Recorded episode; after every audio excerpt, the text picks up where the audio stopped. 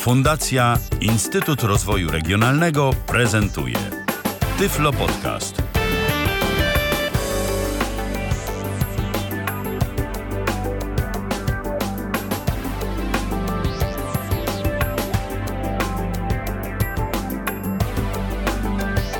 Dobry wieczór.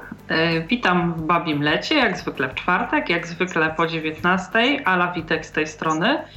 Jest mi niezmiernie miło, że zechcieli Państwo spędzić kolejny czwartkowy wieczór w towarzystwie Babiego Lata. Dziś będziemy opowiadać o imprezie sportowej organizowanej w Norwegii. Nazywa się, jeśli nie przekręcam nazwy, Rideran. A o swoim uczestnictwie w imprezie, o tym, jak była ona zorganizowana, jaki był jej przebieg, będzie opowiadał mój dzisiejszy gość. Gościem jest Katarzyna Gajewska. Witam Cię, Kasiu. Witam Ciebie, Alicjo, i wszystkich słuchaczy również. Bardzo się cieszę, że zechciałaś przyjąć zaproszenie do naszej audycji i podzielić się ze mną i ze słuchaczami swoimi wrażeniami z tej, powiem, moim zdaniem bardzo ciekawej i wyjątkowej imprezy zimowej. Jeśli na początek, zanim zadam Ci pytanie, pozwolę sobie przypomnieć naszym słuchaczom, że można się z nami kontaktować na dwa sposoby. Po pierwsze przez komunikator Skype na tyflopodcast.net, a także za pomocą telefonu stacjonarnego pod numerem 123 834 835. To zachęcam w takim razie do kontaktu i do zadawania pytań. To w takim razie, jeśli już mogę przejść do pierwszych moich pytań, chciałabym Cię zapytać o to, czym Rideran jest, jakie są założenia tej imprezy, może nieco opowiesz o tym, jak to wyglądało, bo Ty brałaś udział w niej po raz pierwszy, tak? Tak, Tobie na świeżo. Po raz pierwszy. Otóż Riderane to jest takie międzynarodowe przedsięwzięcie sportowe dotyczące sportów zimowych, przeznaczone dla osób niepełnosprawnych. Tutaj mam na myśli osób z dysfunkcją wzroku, czyli osób niewidomych i słabowidzących również, ale też osób z dysfunkcją narządu ruchu, zarówno dotyczących kończyn górnych, jak i kończyn dolnych. I jest to takie przedsięwzięcie, które w tym roku odbyło się po raz 51. A po raz pierwszy w ogóle odbyło się w 1964 roku i takim inicjatorem tego przedsięwzięcia był Erling Stordal, mam nadzieję, że dobrze wypowiadam nazwisko norweskie, i w tym pierwszym Rideran wzięło udział 57 osób niewidomych, bo wtedy było to przedsięwzięcie przeznaczone tylko dla osób niewidomych.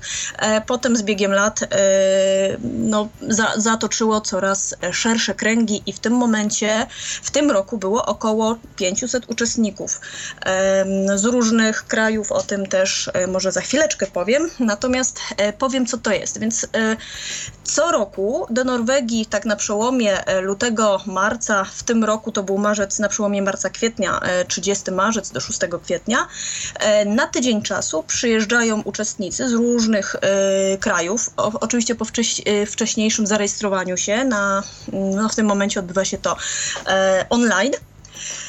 Przyjeżdżają po to, żeby uprawiać sporty zimowe i to jest narciarstwo biegowe, narciarstwo zjazdowe i snowboard. I są takie podstawowe dyscypliny sportowe, które uczestnicy uprawiają. Jest to bardzo duże takie przedsięwzięcie organizacyjne i logistyczne i w tym Rideran zaangażowana jest bardzo duża liczba osób, to znaczy przy organizacji, no i też, że tak powiem, przy obsłudze całej imprezy. Mam do ciebie pytanie. Tak. Jak dowiedziałaś się w ogóle o tej imprezie? Jakoś przeczytałaś? Ktoś ci powiedział? Zgłaszałaś swoje uczestnictwo wcześniej? Czy postanowiłaś z marszu wziąć udział w zawodach? To było tak, że w zeszłym roku, będąc na wakacjach w Norwegii, zupełnie przypadkiem, rozmawiając o jakichś tam sprawach, dowiedziałam się od moich norweskich przyjaciół, że jest taka impreza i oni mnie zapytali, czy słyszałam w Polsce o Rideran. Nigdy nie słyszałam, że pierwszy raz w ogóle słyszę taką nazwę. No i powiedzieli mi, że to jest taka bardzo znana impreza w Norwegii, zresztą nie tylko w Norwegii, ale też w krajach skandynawskich, jak się potem okazało, że również w innych państwach, gdzie no tak dużo osób o tym w Norwegii wie, tak? Jest nawet zaangażowane jako wolontariusze, zaangażowana jest norweska armia. O tym też może parę słów potem. No i ja się tak o tym dowiedziałam, ale też no, pomyślałam sobie, że ja w sumie narty miałam 20 lat temu na nogach, narty biegowe i to bardzo krótko, no jako dziecko. Także nie miałam żadnych doświadczeń, ale okazało się, że w tej imprezie mogą brać udział zarówno zawodowcy, paraolimpijczycy, jak i osoby takie powiedzmy świeże jak i ja, które dopiero... Uprawiające sport amatorsko, tak? Tak, zupełnie amatorsko, nawet takie osoby, które no nie mają przygotowania ani merytorycznego, ani też kondycyjnego zbyt dużego. No i ja się właśnie tak dowiedziałam. Potem moi przyjaciele postanowili zrobić mi prezent niespodziankę.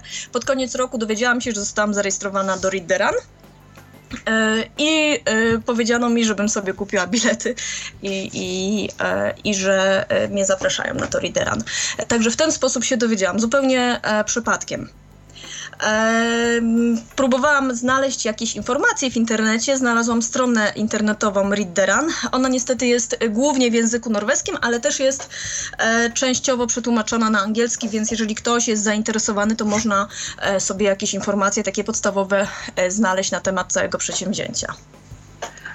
Czyli mówisz, że trafiłaś na zasadzie niespodzianki. Tak. Miałaś jakieś obawy związane z tym? Nie wiem, czy na przykład będzie dobrze oznakowana trasa, czy wytrzymasz kondycyjnie, czy jakoś, nie wiem, przygotowywałaś się już wiedząc wtedy, że będziesz brała udział, czy zupełnie nie?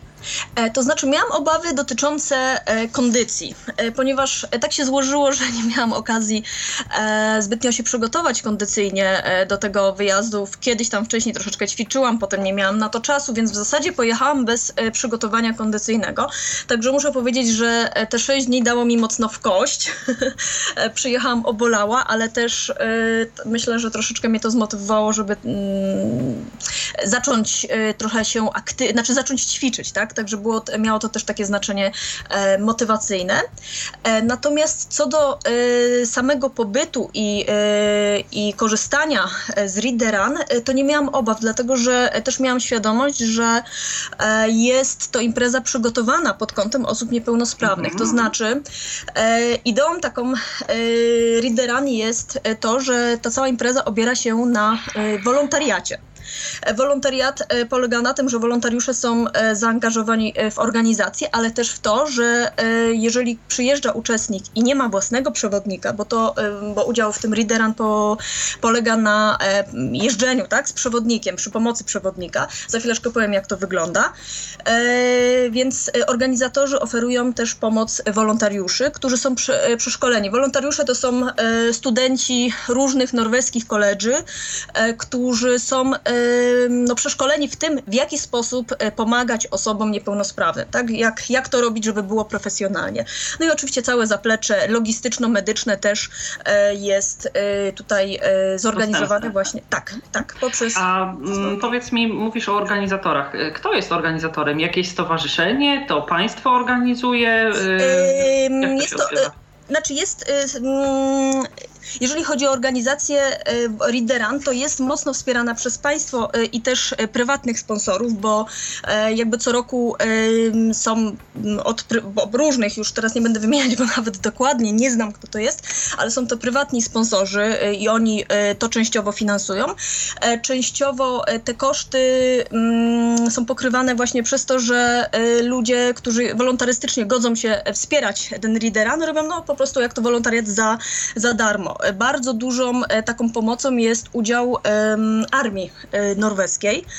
Są to żołnierze z różnych jednostek i lądowych, i morskich i oni obsługują ten Ridderan od takiej logistycznej strony. Na przykład na trasie, jak jest trasa powiedzmy 5-kilometrowa, taka biegowa dla osób, które jeżdżą na nartach biegowych, to na przykład w połowie tej trasy jest takie miejsce, gdzie można się zatrzymać, napić ciepłego napoju, chwilę odpocząć i to na przykład obsługują żołnierze, tak?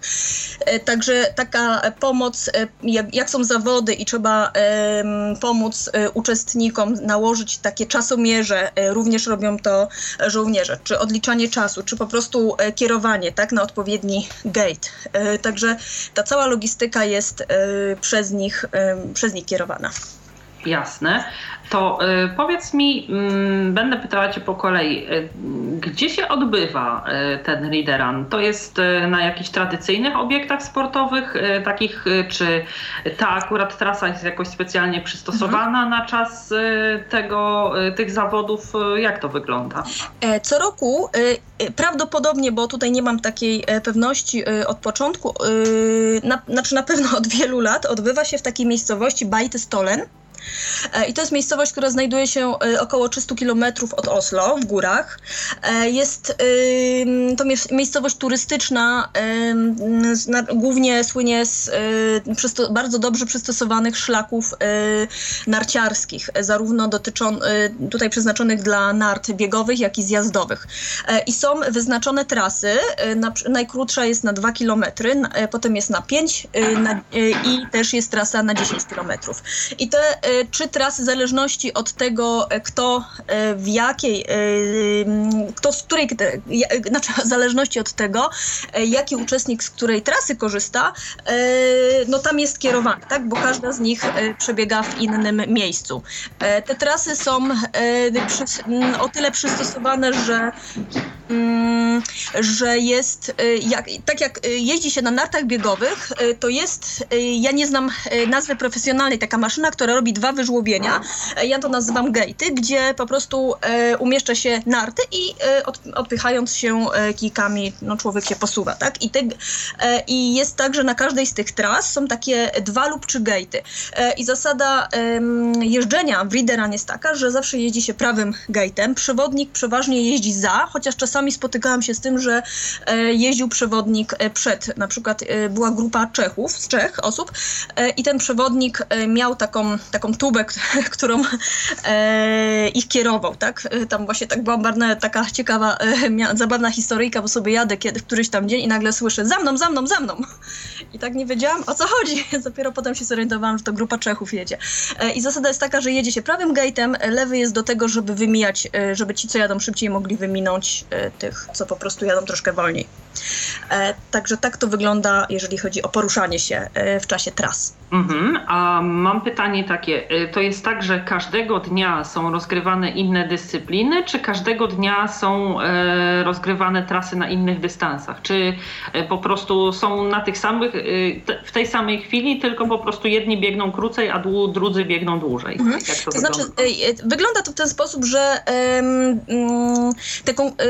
zarówno takie jeżdżenie ćwiczeniowe, jak i konkurencje na różnych dystansach odbywają się równolegle. W ostatni dzień, i to jest taki najbardziej ważny dzień całego przedsięwzięcia, nazywa się, właśnie to jest ten taki główny Reader Run, czyli ten taki główny bieg.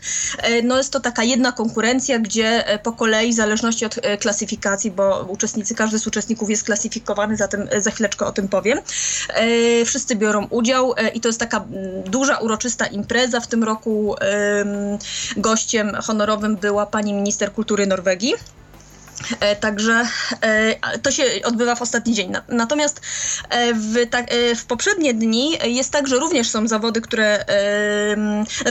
zawody, ale również są też takie biegi, powiedzmy, ćwiczeniowe, czyli takie, w których można sobie spróbować poćwiczyć technikę, rozgrzeć. Przyjrzeć się trasie. Tak, dokładnie, przyjrzeć się trasy, przećwiczyć sobie tą trasę, popróbować sił, zobaczyć jak to wygląda. Jeszcze co jest istotne, to, że każdy uczestnik, który przyjeżdża na Reader Run, zanim zacznie w ogóle jakąkolwiek aktywność sportową, jest klasyfikowany i żeby zostać sklasyfikowanym, trzeba poddać się wizycie lekarza. W przypadku osoby z dysfunkcją wzroku jest to lekarz okulista, który na podstawie wywiadu i krótkiego badania klasyfikuje osobę do odpowiedniej grupy, czyli na przykład osoby zupełnie niewidome, bez poczucia światła, osoby słabowidzące i tutaj chodzi o powiedzmy pole widzenia, działania i o też ostrość, tak? Też jest różnica, jeżeli chodzi właśnie tutaj o te szczegóły i tak są osoby klasyfikowane, jeżeli chodzi o osoby z dysfunkcją wzroku na trzy grupy. Czyli no pełen profesjonalizm. Tak, nie ma żadnej ewentualności, żeby jakoś zasady gry zostały naruszone w ten sposób, że ktoś, powiedzmy, trafi nie do tej grupy i przez to będzie miał większe szanse na szybsze ukończenie biegu. Tak, ja myślę, że właśnie jest to zrobione no przede wszystkim po to, żeby były mniej więcej równe szanse. No i też, żeby dostosować, powiedzmy, odpowiednią grupę do możliwości osoby. Też są kategorie wiekowe. W ogóle uczestnikami Read the Run mogą być osoby od 15 roku życia i nie ma tutaj górnej granicy, nie ma limitu wiekowego. Także w górę. Stąd też mnie zdarzyło się spotkać zarówno nastolatków, jak i osoby w moim wieku, ale też zdarzyło mi się spotkać bardzo dużo osób starszych, co mnie bardzo tak mile zaskoczyło, że osoby w wieku 70-80 lat zajmują się sportem mimo niepełnosprawności albo wzrokowej, albo ruchowej i mało to robią to jeszcze dostają, zdobywają dosyć wysokie punkty. Nawet zdarzyło się, że tam ktoś zdobył medal. Także było to takie bardzo mocno motywujące, że tym ludziom się po prostu chce jeszcze. Oczywiście. To teraz porozmawiajmy o konkretnych dyscyplinach. Mówiłaś bieg, mówiłaś snowboard i... Narty zjazdowe. Aha, narty zjazdowe. I o ile tą trasę biegową jestem w stanie, że tak powiem, ogarnąć, bo tutaj to jest, że tak powiem, na pewnym jakimś dystansie i tak dalej, odbywa się to wszystko troszeczkę wolniej, nie aż tak bardzo na czas chyba, jeśli mogę porównać z pozostałymi. Też na czas również, też tak, jest tak, czas oczywiście, niżowy. Tylko że jakby tempo samo poruszania się konkretnych zawodników jest chyba mniejsze, to znaczy jest raczej na pewno mniejsze niż przy zjeździe i przy snowboardzie. Jak to wygląda pod kątem bezpieczeństwa przy tych pozostałych dyscyplinach? Ty próbowałaś którejś oprócz biegu? Nie, ja tylko zajmowałam się nartami biegowymi, dlatego że nie miałam zupełnie przygotowania do snowboardu ani do nart zjazdowych, natomiast widziałam, w jaki sposób osoby jeździły na nartach zjazdowych. To się odbywało tak, że jechał przewodnik za taką osobą i głosowo wskazywał kierunek. Znaczy trasy były też przygotowane, one nie były trudne te trasy, one przede wszystkim były puste. To nie był taki stok jak u nas na przykład w górach, gdzie jest pełno osób, ludzie jeżdżą w różnych kierunkach, dzieci, prawda, jest zamieszanie, jest tłok, co może sprawiać duże zagrożenie dla bezpieczeństwa zarówno samej osoby jadącej na nartach, jak i pozostałych osób użytkujących ten stok. Natomiast tamten stok przede wszystkim był pusty, także było miejsce, przewodnik był dobrze słyszalny i jakoś to działało. Także. A ten zjazd, rozumiem, był ze startu indywidualnego, nie ze startu wspólnego. Tak. Tak. Jasne.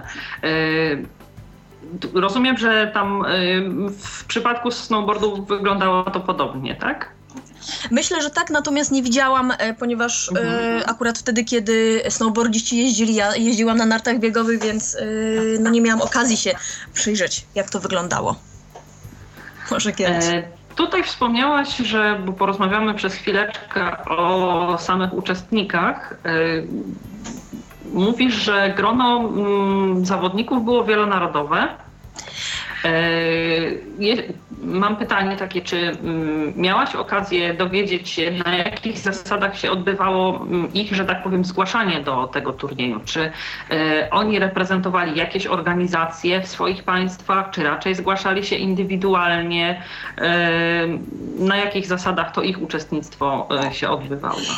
Szczerze mówiąc, ponieważ nie mieszkałam w tym miejscu, w którym mieszkało większość zawodników, to spowodowało, że też nie miałam okazji tak szczegółowo zdobyć informacji. Natomiast wyglądało to tak, że z tego co ja wiem, to można się zgłaszać jak najbardziej indywidualnie, ale na przykład grupa Czechów, która przyjechała na Read the Run, miałam wrażenie, że to była grupa zorganizowana. Być może była zorganizowana w ten sposób, że po prostu grupa znajomych tak postanowiła wyjechać. Tego nie wiem, czy to się odbyło w inny sposób, czy przez organizację. Trudno mi powiedzieć, bo nie miałam okazji zdobyć takiej informacji. Natomiast na pewno wiem, że można zgłaszać się indywidualnie. Nie trzeba być zrzeszonym w żadnej organizacji, żeby zgłosić się do Read the Run. To znaczy trzeba się zarejestrować jako uczestnik. I to jest wymagane, ale nie trzeba robić tego przez jakąś konkretną organizację, tylko wystarczy zarejestrować się online na stronie Read the Run. Jasne. A powiedz mi, dużo grup jakichś czy osób, że tak powiem, z naszej strony Bałtyku widziałaś, czy głównie uczestnicy startowali mieszkający na co dzień w Skandynawii? To znaczy to byli głównie w większości, przeważającej większości mieszkańcy Skandynawii. Zarówno, przede wszystkim Norwegii, ale też krajów ościennych. Dużo osób było ze Szwecji, było też trochę Duńczyków. Z Europy była grupa Czechów, był ktoś z Niemiec, wydaje mi się, że chyba ze wschodu ktoś był.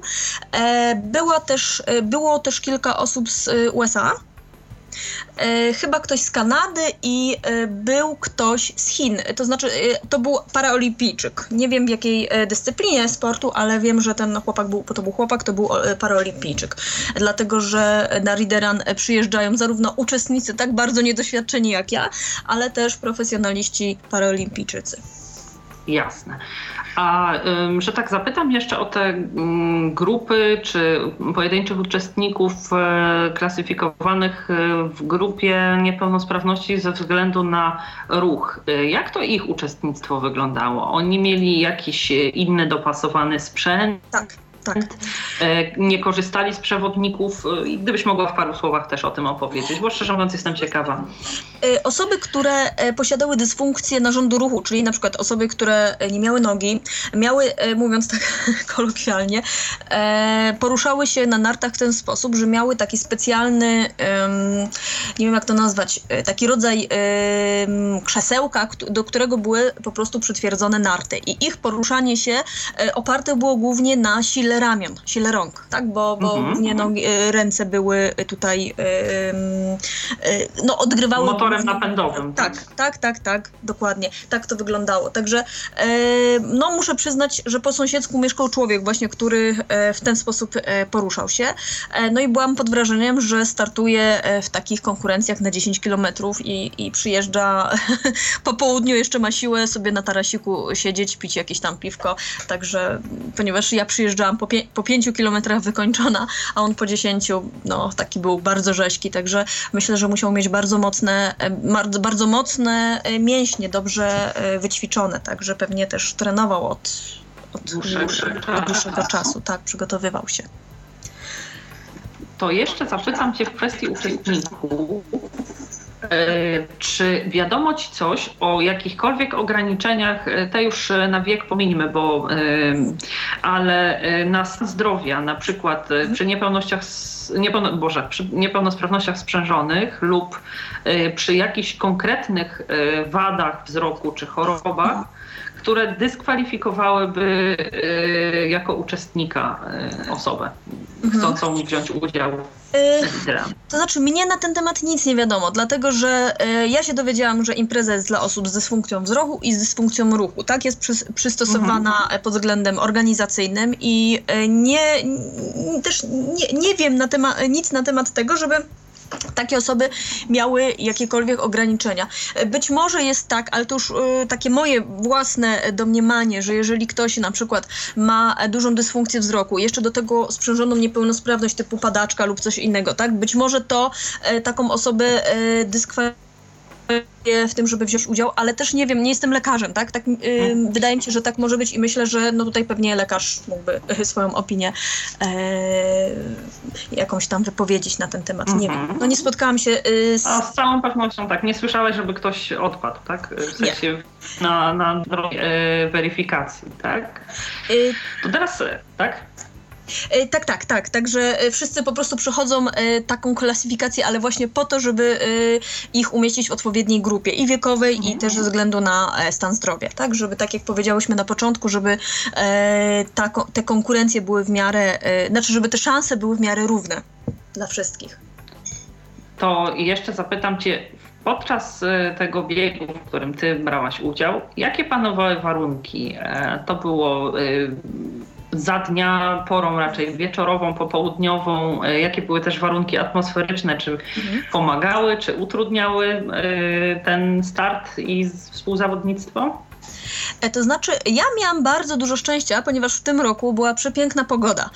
To znaczy, było bardzo dużo śniegu, bo zawsze o tej porze roku w Bajtestolen jest dużo śniegu, ale nie było bardzo mocnego mrozu, nie padał śnieg, nie wiało. Mimo że zapowiadano, że pod koniec może się tak zdarzyć, ale udało się do końca, że ta pogoda się naprawdę utrzymała i to pomagało. To znaczy, jeżeli chodzi o słońce, to mi osobiście troszkę przeszkadzało, bo ja mam duży światłowstręt, więc po prostu nic nie widziałam poza bielą, więc już tak bardzo, bardzo mocno musiałam zaufać swojemu przewodnikowi. I natomiast jeżeli chodzi tak o samo poruszanie się, to naprawdę warunki były fantastyczne. Okazało się, ja byłam przygotowana na srogą zimę, miałam bardzo grube buty, grubą czapkę, grubą kurtkę, polar i tak dalej. Okazało się, że jeździłam, że się po prostu z każdym dniem ściągałam jakąś warstwę odzieży z siebie, bo jak się jeździ i człowiek zmęczy się po prostu, tak? Tak, to był ogromny wysiłek dla mnie, ponieważ pojechałam bez, tak jak powiedziałam na początku, bez przygotowania, to po prostu było mi gorąco wręcz. Także w tym roku udało się z pogodą, naprawdę była idealna. To o warunkach już nieco sprzyjających powiedziałaś, a chciałabym, żebyś opowiedziała tak bardziej szczegółowo, jak wygląda rola tego przewodnika, który ci towarzyszył. Czy to było na tej zasadzie, że nie wiem, miałaś, przypięta byłaś jakąś tasiemką, czy on ci dawał wskazówki co do kierunku, czy jakoś zachęcał cię, żeby zwiększyć tempo, albo informował cię o miejscach, gdzie powinnaś na przykład zwolnić, bo należy zachować większą ostrożność. Jak to wyglądało? Właśnie dokładnie tak, jak mówisz. To znaczy, w ogóle jeszcze powiem na temat przewodnika to, że można pojechać tam z własnym przewodnikiem lub samemu i wtedy korzysta się z tych przewodników wolontariuszy.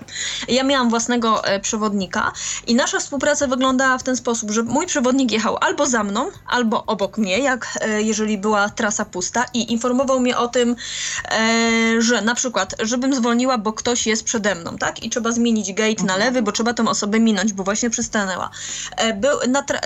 Jeżeli chodzi o trasę, to też jest tak, że ona nie jest cały czas prosta, to znaczy są lekkie wzniesienia, ale też są lekkie spadki i czasami spadki połączone z zakrętem, tak? I też on mnie przed tym ostrzegał, mówił: uwaga, skręt w lewo, w dół.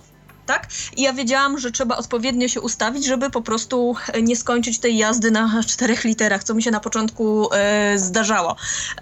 W pierwszy i w drugi dzień już tak po 10 upadku po prostu przestałam liczyć, bo stwierdziłam, że to nie ma sensu, natomiast pod koniec udawało mi się pokonać trasę bez upadków. Zawsze się stresowałam tymi górkami, ale z racji tego, że byłam przygotowana i też ostrzeżona przez mojego przewodnika, w którą stronę i jak, to też mogłam sobie poradzić, tak, w tej sytuacji, tak żeby zjechać i nie przewrócić się. Także w tym głównie pomagał. W czasie zawodów było tak, że też miał taką opaskę z... Poczekaj, wróćmy do w czasie, bo cię ucięło.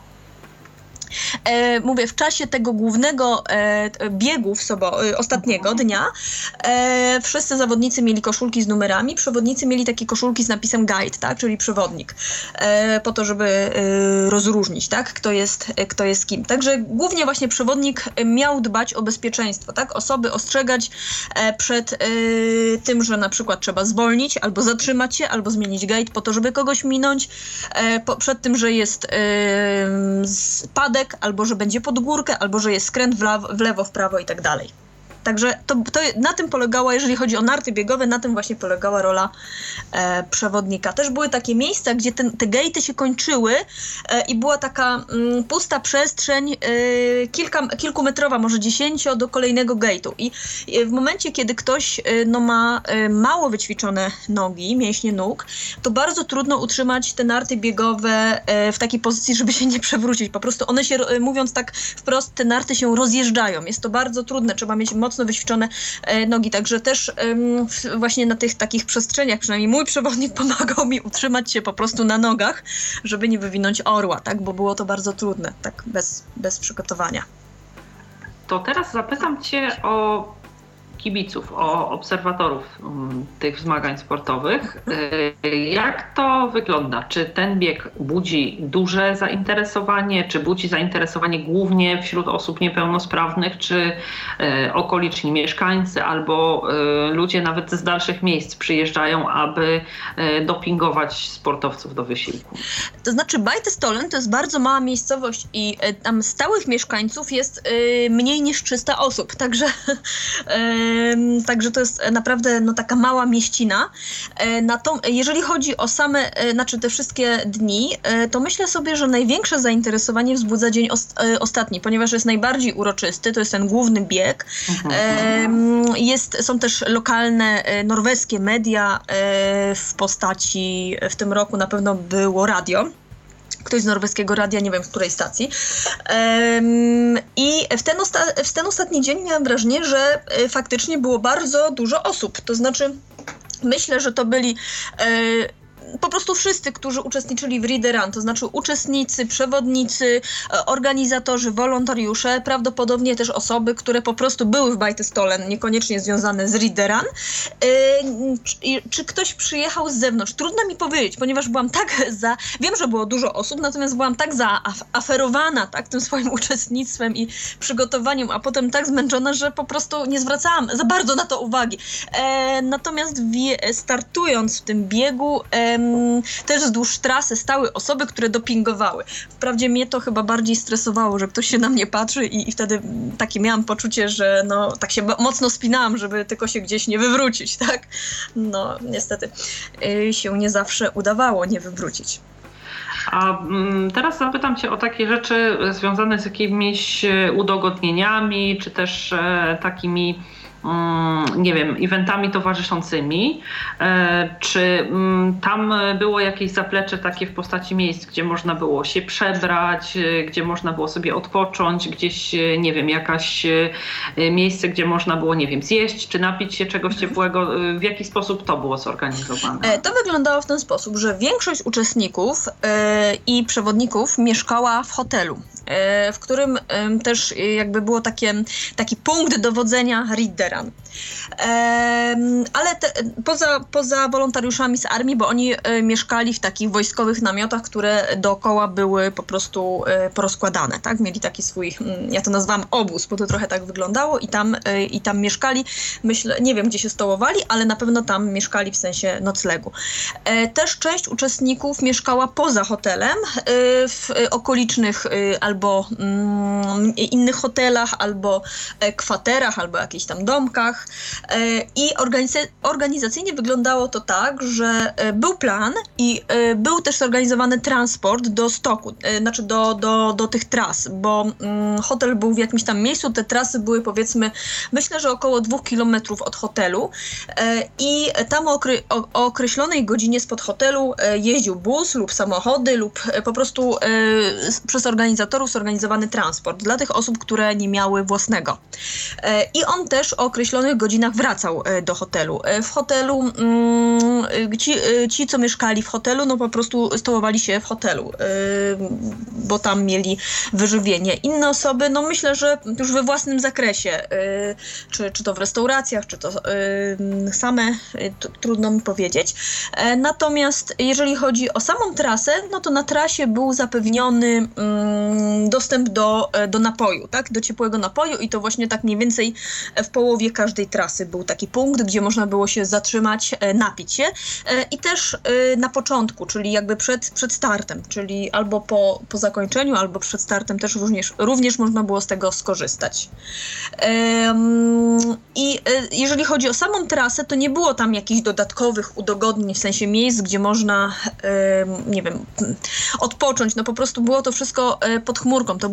To były trasy, które były przygotowane do jeżdżenia i tam nie było budynków jako takich. Po prostu były to trasy narciarskie. Także w ostatni dzień, z racji tego, że to była taka impreza największa, to też był grill na świeżym powietrzu, była orkiestra wojskowa, także wyglądało to tak dosyć bardzo mocno uroczyście, dużo się działo, także ten właśnie grill, ta muzyka, no, to towarzyszyły temu biegowi. Tak to wyglądało. To opowiedziałaś o udogodnieniach towarzyszących imprezie, to teraz chwilę porozmawiamy z Tobą o sprzęcie. Powiedz mi, czy orientujesz się, czy ten sprzęt należało mieć własny, czy można było go wypożyczyć i czy na przykład zwróciło Twoją uwagę coś takiego, co w sprzęcie posiadali uczestnicy, co w jakiś sposób na przykład mogłoby im ułatwić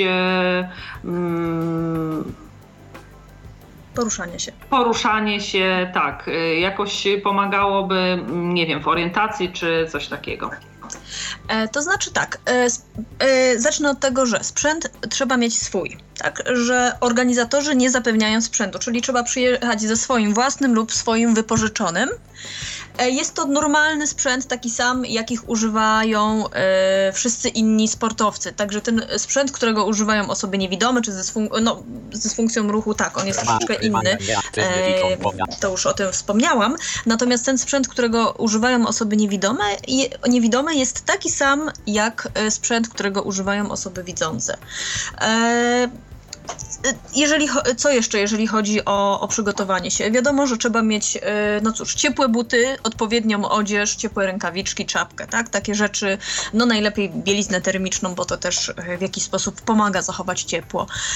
Spodnie narciarskie też się przydają, kurtka taka, która też chroni przed wiatrem. Akurat mnie się mniej przydała, natomiast no nie zawsze zdarzają się tak dobre warunki atmosferyczne jak w tym roku.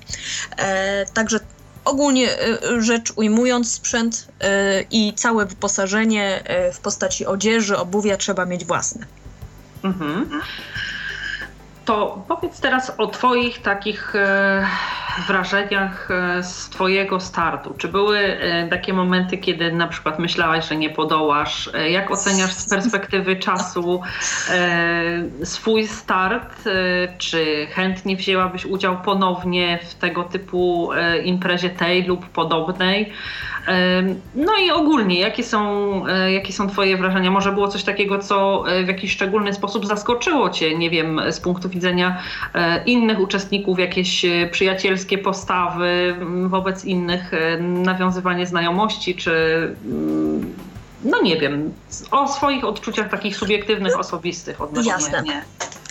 To znaczy tak, ja pojechałam bez przygotowania, to znaczy nie poświęciłam nawet godziny na to, żeby poćwiczyć przed wyjazdem do Norwegii i myślę, że drugi raz bym tak nie zrobiła. Po prostu zanim wybrałabym się kolejny raz na narty, to pochodziłabym troszeczkę po bieżni, no poćwiczyłabym po prostu po to, żeby się rozruszać. No ten brak przygotowania przepłaciłam ogromnym bólem mięśni. Na początku było tak, że moi przyjaciele zapisali mnie na 2-kilometrowy dystans, ale potem za takim obopólnym ustaleniem zmieniliśmy na 5 kilometrów. I powiem szczerze, że jak dla mnie bez przygotowania to było dużo, tak? Na tych nartach biegowych po pierwszym dniu, po 5 kilometrach po prostu przyjechałam do hotelu obolała. W drugi dzień jakimś cudem udało mi się zrobić w sumie 9 kilometrów. To był taki dzień, kiedy też ćwiczyłam i do południa i po południu. To nie były zawody, tylko po prostu taka jazda ćwiczeniowa. No i po prostu czułam niemalże każdą partię swojego swojego ciała, łącznie z lewą stroną kręgosłupa, części lędźwiowej, także no, było to dla mnie takie bolesne i faktycznie tutaj przyjeżdżając do Polski jeszcze przez kilka dni czułam te narty.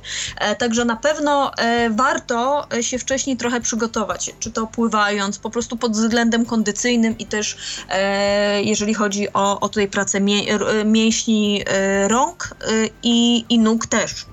No bo i ręce, przynajmniej w nartach biegowych, zarówno ręce, jak i nogi pracują. Co jeszcze? Na pewno w czasie trasy, jak ludzie, co było takie miłe, tak? Jak ludzie się mijali, to mówili sobie haj, tak? Cześć. To tak jak w górach taki zwyczaj, także na pewno było to takie przyjemne.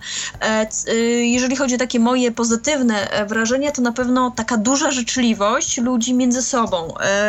No ja nikogo nie znałam, jadąc na Rider Run. Tam były osoby, które jeżdżą od lat i które się znają już tak dobrze, tak? I to jest taka okazja, kiedy się spotykają raz w roku na te parę dni. Natomiast myślę sobie, że wszyscy tacy byli życzliwi bardzo, tacy mili, sympatyczni, życzliwi. Na pewno to daje się odczuć, jeżeli chodzi o atmosferę całego przedsięwzięcia. Na pewno jest dużo ludzi i trudno, no myślę, że nawet byłoby trudno wszystkich poznać. Czasami niektórych znało się po prostu z widzenia, ale w imprezie, w której jest kilkaset osób, no to trudno, powiedzmy, ogarnąć wszystkich, tak, żeby się orientować, kto, skąd jest. No niektórych tak, jak się tam gdzieś siedziało w czasie różnych takich eventów wieczornych, bo też takie były, na przykład koncert. Koncert to była orkiestra wojskowa. Potem był taki koncert grupy studentów z jednego z koledżów. Także było trochę też takich imprez, które urozmaicały pobyt. Był też taki wieczór kabaretowy, no niestety był w języku norweskim, więc byłam tam poszłam względem moich przyjaciół, ale sama nic z tego nie zrozumiałam, ani słowa. Ale było takie, na pewno takie miejsce w hotelu, taki na poziomie -1, taki klub, gdzie po prostu można było, nie wiem, spotkać się, napić piwa. Także coś się działo. Aha, czyli jednym słowem sympatycznie, życzliwie i bardzo miło. Miałaś też wrażenie takiego jakby wkładu, perfekcjonizmu i tak dalej włożonego przez organizatorów, aby uczestnicy czuli się w pełni bezpieczni, zaopatrzeni jak należy i tak dalej?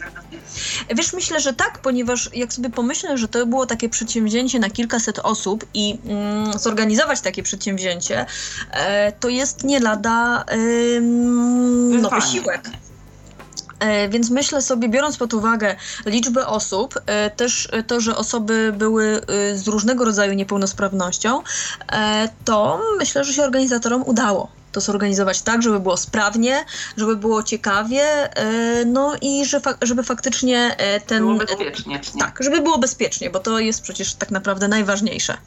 Także nic mi nie wiadomo, żeby ktoś miał jakikolwiek uszczerbek na zdrowiu.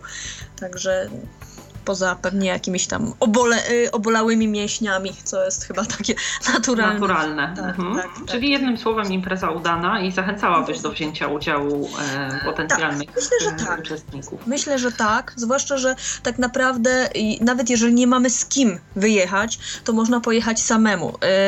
Dlatego, że organizatorzy też organizują transport z Oslo lub z Bergen na miejsce do Beitostølen. No oczywiście trzeba znać język, tak, żeby się porozumieć, przynajmniej angielski. Ja nie mówię o norweskim, ale wszyscy Norwegowie, zresztą w ogóle wszyscy mieszkańcy Skandynawii świetnie mówią po angielsku, więc jeżeli ktoś zna ten język, to nie ma problemu, żeby się porozumieć.